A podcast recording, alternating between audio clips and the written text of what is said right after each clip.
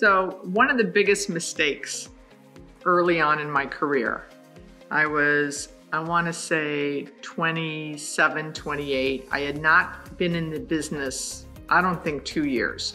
But of course I knew, I knew it all.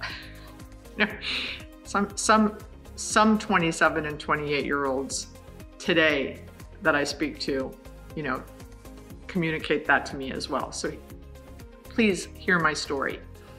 Uh, I got a call for a space that I was leasing up in Lake Worth at a wonderful property called Ritchie Plaza. Ritchie Plaza was an L-shaped center on Lake Worth Road in South Florida. Uh, Lake Worth was not the booming metropolis like some other submarkets in South Florida, not glamorous at all.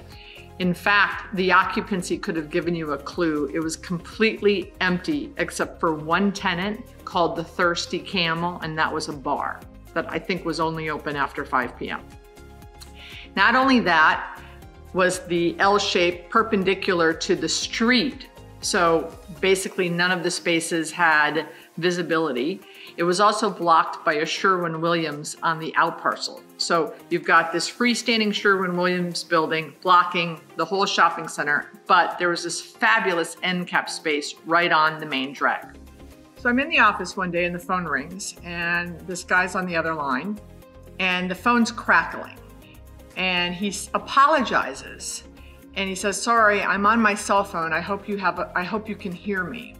And 30 years ago, that was a pretty rare thing, which again, life gives you clues.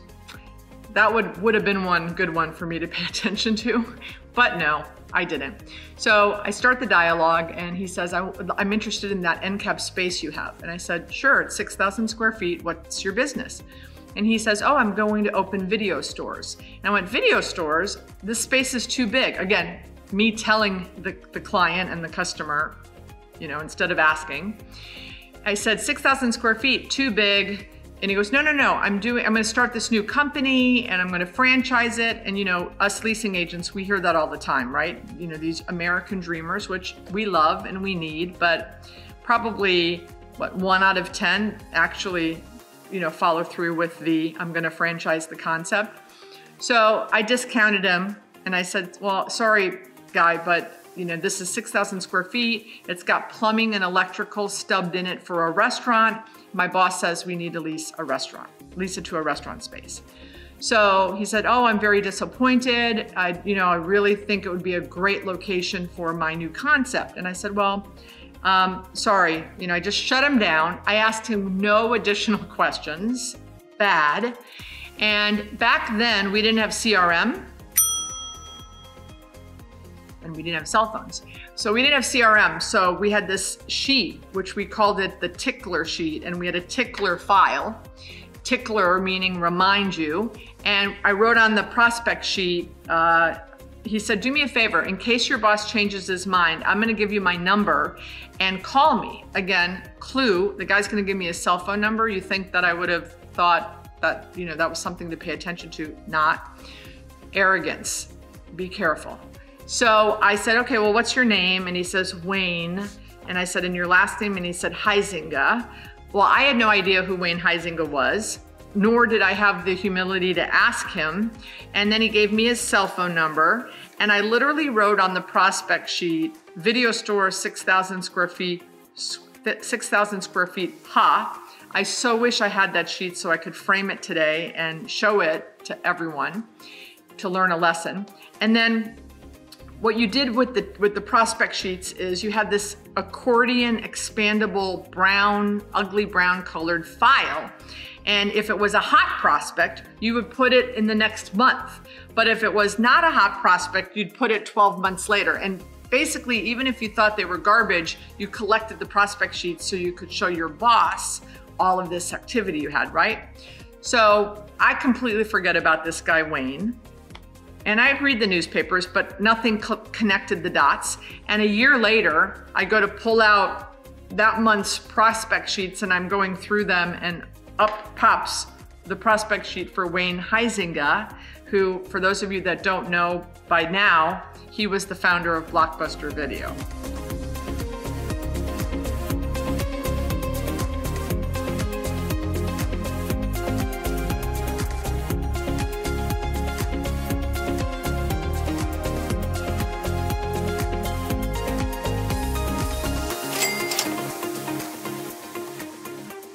I actually think that I told my boss at the time, you're not going to believe this. This crazy guy called about the 6,000 square foot end cap and he wanted to put in a video store. And I'm sure my boss and I both laughed about that. Had I only said one question, had I only asked him one question on that call, which would have been, Sir, since this is a startup and something you're working on, what are you doing now? Right? To see about his business acumen. He would have responded at that time that he was the chairman of waste management, and I probably would have showed him the space. So check your arrogance. You know, today in 2019, you really can't laugh at a lot of creative ideas because, you know, we were all we all probably laughed when we thought that parents would put their 14 year old daughters in strange cars and transport them to locations. And now we have Uber. So I think that we have all come around to the fact that you never know with creative ideas, right?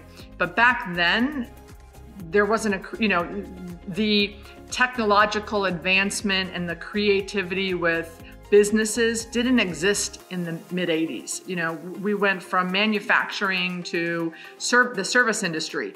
So today, I think the world is way more open to creative ideas. But back then, I am sure I told him about this crazy guy who called me, and I'm sure he laughed because at the time I was leasing 15 shopping centers, and every one of them but this one had a video store, and they were all 1,500 square feet.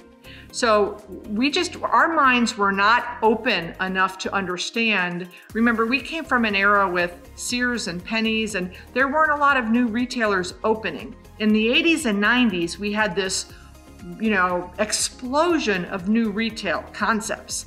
And now, you know, we've had a, a, contraction to that, right? And now we're having an explosion of online retail. But back then, I am 100% positive I told him about it and he laughed with me. People say to me all the time, you know, what's more important, humility or ego?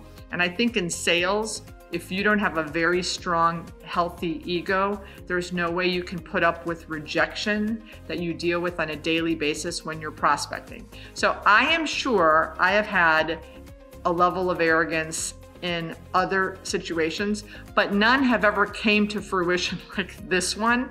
In fact, years later, I was chairing our industry conference called International Council of Shopping Centers, and it was in Orlando, Florida. And our keynote speaker was Wayne Huizenga. And I'm up on the dais as the chairperson of this, you know, 2,000 person event, and he's sitting to my left. And I got to over lunch share with him the story, which of course he had absolutely no recollection. By then, he had probably had a thousand stores open.